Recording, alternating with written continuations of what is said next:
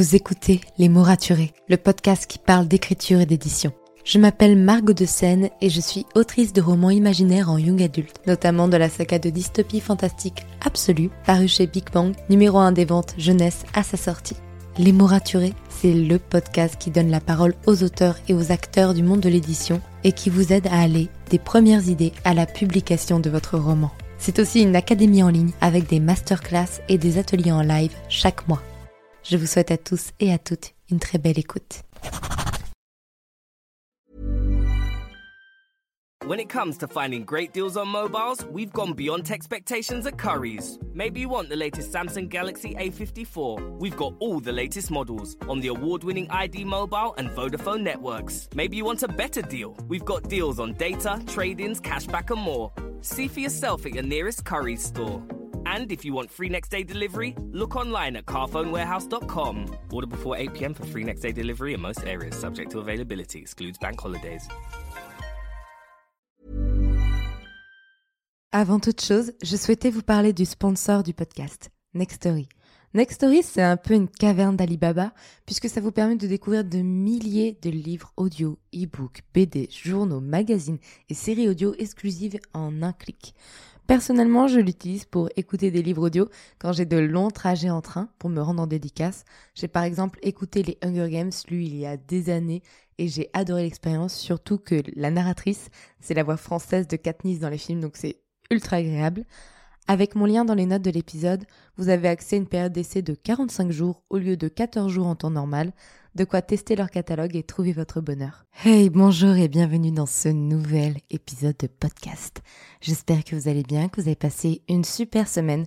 Dans mon cas, la semaine est un peu fatigante dans le sens où je travaille beaucoup, parce qu'on est sur le rush final pour terminer la réécriture et tout.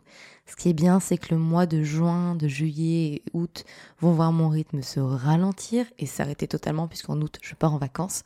Donc là, un peu, je, donne mes dernières forces dans la bataille, en sachant que je vais me reposer après, et ça va être très chouette. Je sais pas si vous avez déjà entendu ce conseil de dire Ah non, mais pour un premier roman publié, vaut mieux un one-shot ou une duologie mais surtout pas une grosse saga, ça fait peur aux éditeurs et tout.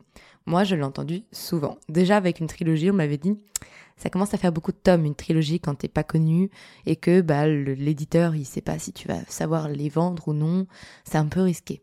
Eh ben on est avec une personne aujourd'hui qui vient nous faire une anecdoteur, qui s'appelle Mali Allen, et qui, elle, est entrée dans le monde de l'édition avec une saga de 10 tomes. Donc, elle se conseille, elle a fait « Non, c'est bon, c'est pas pour moi ». Et justement, elle va nous en parler un peu plus profondément. Donc, Mali Allen, elle est écrivaine depuis l'enfance, mais elle n'a pas osé le dire avant la parution du premier tome de sa saga, Passeur de rêves.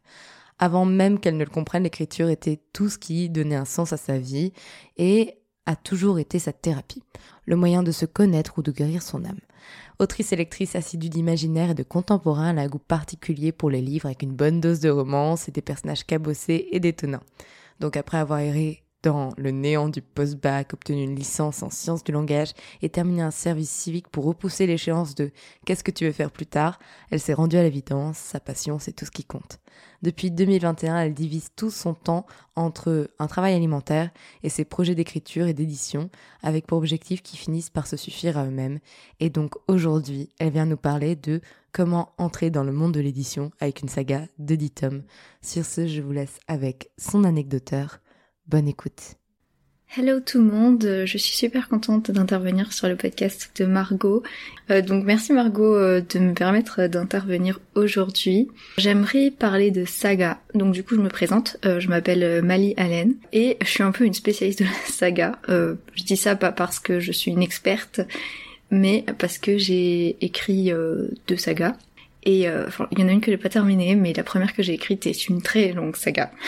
Donc c'est un sujet assez vaste que je trouvais important d'aborder. Donc en fait j'ai écrit euh, à ce jour 16 euh, romans. J'ai j'ai 23 ans, donc on me dit souvent que ben, c'est impressionnant parce que je suis jeune. Du coup, je voulais faire un petit disclaimer par rapport à ce nombre de, romans. Déjà, avant toute chose, il n'y a pas de comparaison à, faire. Il faut aussi prendre en compte certaines choses, c'est que notamment plusieurs de ces romans n'ont pas encore été retravaillés ou alors pas quelques-uns qui n'ont pas été réécrits, parce que euh, mes premiers romans, je n'avais aucune idée de ce qu'était la réécriture.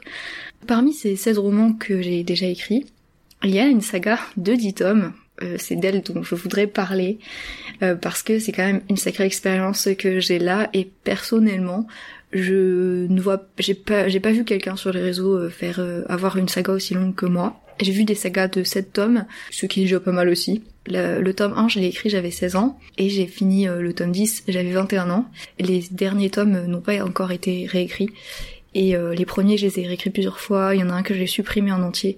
Le tome 6, je l'ai supprimé en entier et je, le, je l'ai réécrit en entier de zéro. Le tome 1, en fait, de cette saga, c'est euh, un peu le premier roman que j'ai estimé publiable, que je voulais présenter à une maison d'édition. Franchement, euh, arriver dans le monde de l'édition en disant bonjour, euh, je suis primo-autrice, personne ne me connaît. J'ai écrit un tome 1, je vous soumets un tome 1 d'une saga qui fait 10 tomes. Ben, franchement, je pense que... voilà, c'est se tirer une, une balle dans le pied. Alors pour un peu plus contextualiser, normalement c'était pas euh, une saga aussi longue. Euh, normalement c'était une trilogie où en fait j'avais écrit euh, du coup trois tomes qui étaient gros et j'avais quoi 18 euh, ans et on m'a dit bah, recoupler en deux parce qu'ils sont trop gros. Donc je les ai recoupés en deux, mais du coup, bah, ils n'avaient pas été pensés comme ça. Donc du coup, j'ai dû les réécrire pour que ça fasse à peu près des tomes, enfin que ça marche comme tome, chaque, chaque, et que ça fasse pas roman coupé en deux, que ça fasse vraiment un livre. Et ensuite après ça, donc quand du coup on est passé d'une trilogie à une silogie, quand j'ai voulu écrire euh, l'épilogue de la fin de la, saga, ben en fait euh, j'ai une idée d'intrigue pour relancer, euh, sachant que l'intrigue principale de la trilogie, devenue silogie, se termine bien le tome, au tome 6. Et j'ai une idée pour relancer une nouvelle intrigue qui se passerait deux ans plus tard et qui pour moi en fait était presque plus importante que la première intrigue que j'avais que j'avais écrite dans cette trilogie. Donc euh, ce qui fait que je m'étais dit bon je vais écrire un tome derrière et puis voilà ça sera drôle. Pas du tout. Ça s'est transformé en quatre autres tomes trois fois plus gros. et finalement les quatre tomes euh, derrière euh, que j'appelle la saison 2, du coup je les, divise en saison 1 et saison 2. Et en fait, bah du coup j'ai toqué à la porte de maison d'édition avec mon tome 1 qui était du coup finalement un tome 1 coupé. Ça a été évidemment la grosse galère.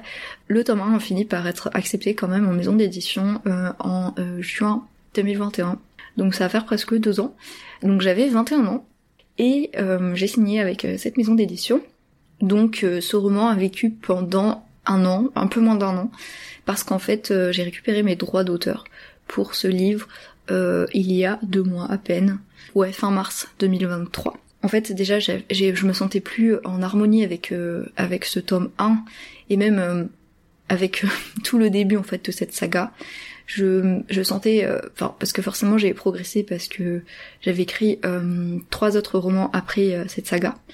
Donc j'avais démarré une nouvelle trilogie et j'ai écrit aussi un contemporain, un one shot qui que je vais publier en auto-édition en septembre. Et j'avais le sentiment, en fait, j'arrivais plus à vendre ce livre parce que il, il avait besoin, à mes yeux, de bah, d'être repris en fait ne serait-ce que pour euh, essayer de réduire en fait le nombre de tomes parce que je me disais euh, même si j'avais une maison d'édition qui euh, qui avait accepté ce roman et avec qui j'avais signé je savais enfin je en apprenant des choses sur le monde de l'édition je savais que c'était vraiment que ça allait être compliqué alors en fait je m'étais dit bon je récupère mes droits et je vois ce que je fais plus tard je l'ai toujours pas nommée, mais elle s'appelle Passeur de rêve. Euh, cette saga qui était la saga euh, de mon adolescence, en fait c'était la, c'est la saga de ma vie parce que j'ai passé euh, toute mon adolescence et le début de ma vie de jeune adulte à l'écrire et j'ai, j'ai mis mes tripes, mon âme dedans et plus que mes autres romans, elle m'a sauvée. Donc elle est très importante pour moi. J'avais l'impression qu'il y avait un travail monumental à faire dessus. Et je je m'en sentais pas la, la capacité pour le moment parce que ben voilà j'ai un autre roman que, que je veux publier en auto-édition, un one shot contemporain. Parce que c'était mon premier one shot que j'écrivais et euh, je me suis dit c'est mieux pour se lancer dans le monde de l'édition, euh, voilà pour tester l'auto-édition parce que du coup ce serait le premier livre que j'auto-édite. C'est mieux de faire avec un livre unique comme ça, ben au pire c'est pas s'il flop il flop et il y en a pas derrière quoi. Et en fait euh, quand je l'ai annoncé sur les réseaux sociaux j'ai reçu euh, beaucoup, de, enfin une vague d'amour euh, des gens qui avaient lu Passeur de rêve, le tome 1, qui était sorti en maison d'édition, et qui en fait, enfin juste me disaient, bah en vrai, parce que dans mon poste je disais que j'avais perdu foi un peu en cette saga et que j'en étais plus aussi fière, et bah du coup les lecteurs l'ont défendu, et ça m'a tellement touchée, ça m'a reboosté et euh, finalement, ben, je me suis surprise à reprendre, à reprendre le tome 1, enfin à reprendre cette saga et à commencer le retravail. Là, ça fait à peu près un mois. Et j'ai décidé de refusionner les tomes tels qu'ils étaient initialement, en me disant déjà ce sera la saison 1, euh, il y aura que trois tomes, parce que du coup pour moi que trois tomes, pour moi c'est rien du tout au final, maintenant et euh, je prends moins de risques au final. Et même c'était ça a plus de sens euh, de remettre les de refusionner les tomes ensemble qui avaient été pensés de base puisque je suis quand même une grande architecte et surtout pour cette saga j'ai tout structuré en même temps pour une saga de 10 tomes heureusement. Donc euh, bah, j'ai vraiment c'est un bon timing parce que j'ai fini ma réécriture hier. Enfin fini je l'ai pas encore finalisé il me reste des petits trucs à à régler. Mais j'ai fini de fusionner les tomes 1 et 2 et j'ai supprimé beaucoup de mots euh, parce qu'en plus, je, voilà, j'avais précisé, mais j'écris vraiment des énormes pavés. Donc euh, il y a beaucoup de mots, mais euh, finalement, je me suis rendu compte avec le recul qu'il y, y, avait énormément de longueurs. Mais à ce stade, c'était même plus des longueurs. Enfin, donc j'ai encore beaucoup de travail qui m'attend, mais je, ça m'a redonné foi en fait, et je et j'ai à nouveau un peu j'ai à nouveau confiance et j'ai à nouveau, je suis à nouveau fière en fait de de cette saga et euh, j'essaie de trouver en fait ce qui est le mieux pour elle, ce qui est le mieux pour moi. Par exemple, récupérer mes droits d'auteur à ma maison d'édition, c'est une décision qui a été très très très difficile à prendre. J'ai mis euh, vraiment des mois et des mois à me décider. J'avais peur de faire une erreur et, euh, et, finalement, je savais au fond de moi que c'était le mieux à faire. Là, je, je suis très heureuse, huit ans après le premier jet de cette saga, de, de, savoir enfin comment faire, de savoir enfin comment l'améliorer et quoi en faire et, et juste la mener là où elle doit aller et lui donner le, un maximum de chance. Euh, je me suis jamais dit euh, quand j'ai commencé à l'écrire que j'allais la publier.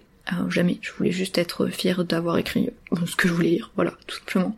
Le plan, c'est de refusionner du coup tous les tomes pour revenir à une trilogie pour la saison 1 et adapter la saison 2 pour que éventuellement on puisse la lire, que ce soit un petit peu, même si ça se passe deux ans après, que ce soit un petit peu un spin-off dans le sens où on pourrait le lire sans avoir lu la saison 1. C'est la seule solution que j'ai trouvée pour l'instant. C'est vraiment long. Au stade où j'en suis aujourd'hui, euh, je sais pas je sais pas euh, qu'est-ce que je vais faire après de ce tome 1. On dit souvent, enfin moi en tout cas, j'ai fait la formation Licar euh, dans la même promo que Marco d'ailleurs. Et, euh, et on nous conseillait dans la formation de commencer par un one-shot, par un roman, un tome unique, du coup, et pas par une saga. Et que, moi, quand j'ai fait la formation et qui disait oui, vaut mieux pas commencer par une trilogie, et que moi j'étais là avec mes dix tomes, je me sentais seule. Surtout que pendant la formation l'ICAR, je l'ai faite juste après euh, avoir fini le tome 10 de Passeur de rêve. Donc du coup, c'est pour ça que j'ai entamé une autre euh, trilogie de d'urban fantasy. Et du coup, bah, j'étais avec dans la formation l'ICAR avec une trilogie. Mais pour moi, c'était vraiment soft une trilogie quoi. Je comprends pourquoi ils ont conseillé ça parce que forcément, on diminue nos chances euh, en ayant une saga parce que évidemment, quand on publie un, en fait, à chaque nouveau tome qu'on publie, on perd des lecteurs. Pour l'éditeur, c'est un risque, surtout pour quelqu'un qui n'a jamais été publié avant. Donc c'est normal qu'il conseille ça. Mais c'est vrai que je me suis sentie très mal pendant longtemps à cause de ça. Et d'un autre côté, jamais je pourrais regretter d'avoir écrit ces dix tomes qui m'ont sauvé et qui m'ont accompagné pendant toute mon adolescence et tout le début de ma vie de jeune adulte. Cette saga m'a changé et sans elle, je ne suis pas la même personne. Et voilà, elle sera toujours euh, l'œuvre de ma vie, je pense. Euh, j'en parle comme l'œuvre de ma vie, mais pas dans le sens où je me jette des fleurs que c'est un chef-d'œuvre, dans le sens où c'est ma création et c'est mon œuvre. C'est quelque chose qui est moi, qui me ressemble et que je ne pouvais pas ne pas faire en fait. Ma vie aurait été différente sans elle.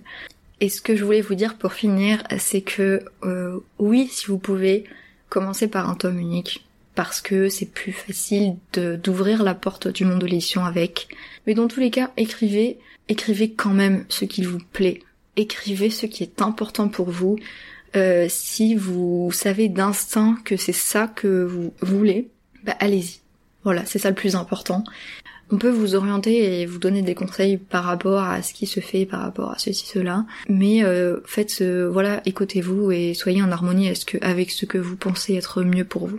Je vous remercie de m'avoir écouté, je vous dis à bientôt et écrivez bien.